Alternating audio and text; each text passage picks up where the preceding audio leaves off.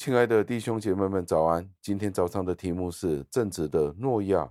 经文出自于创世纪七章一节，经文是这样说的：耶和华对诺亚说：“你和你全家都要进入方舟，因为在这世代中，我见只有你在我面前是个义人。”感谢上帝的话语。加尔文是如此的解释这一段的经文，他说。他说：“我们的责任就是去聆听上帝对我们的说话。我们不能够因为我们自己的急功近利，而去拒绝那些上帝珍惜的属灵的操练。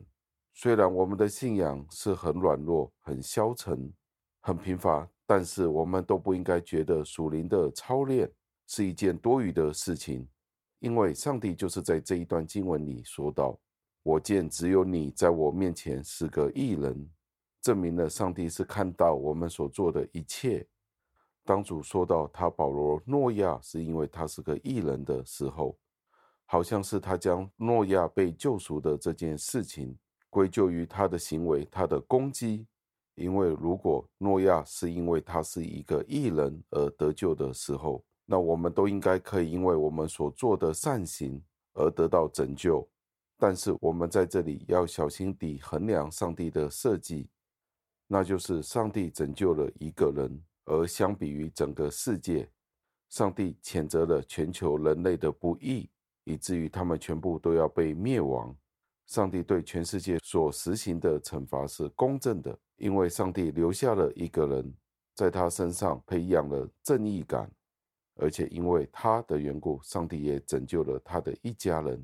如果有人反对这一件事情的时候，反对上帝的话语的时候，就证明了他们是尊重人的工作。那我们的回应就是：这是上帝赋予他仆人的礼物，是上帝先将敬畏上帝的这一份礼物赐给了这个人。我们要首先注意的一件事情是，神爱世人是出自于他自己的自由意志。上帝在人的身上，除了败坏可憎的事物之外，上帝是找不到有任何一件事情是可以值得被称赞、被赞赏的。我们所有人都是悖逆之子，可怒之子，是愤怒之子，是永恒咒诅的继承人。但是上帝在基督里面收纳了这些人，并且通过上帝自己的怜悯，通过耶稣基督使这些人成为义人。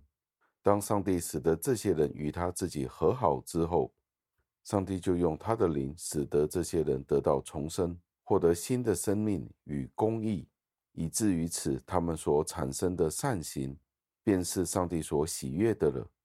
到最后，让我们默想，即使是最圣洁的圣徒，也都只是顺从上帝一点点而已。无论今天我们在主里面成长了多长的时间，我们都必须站在主耶稣基督那一位公义者的宝血下面，并没有其他的办法。我们怎么样可以经常的更新？经常的去感激、记得这一件的真理呢？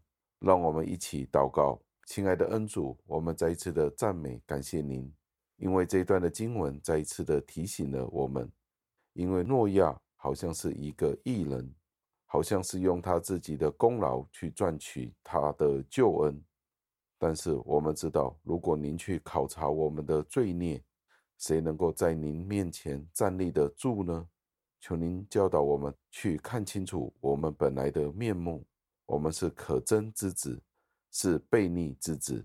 我们生来就是罪人，我们生来就是干犯您自己的圣洁公义。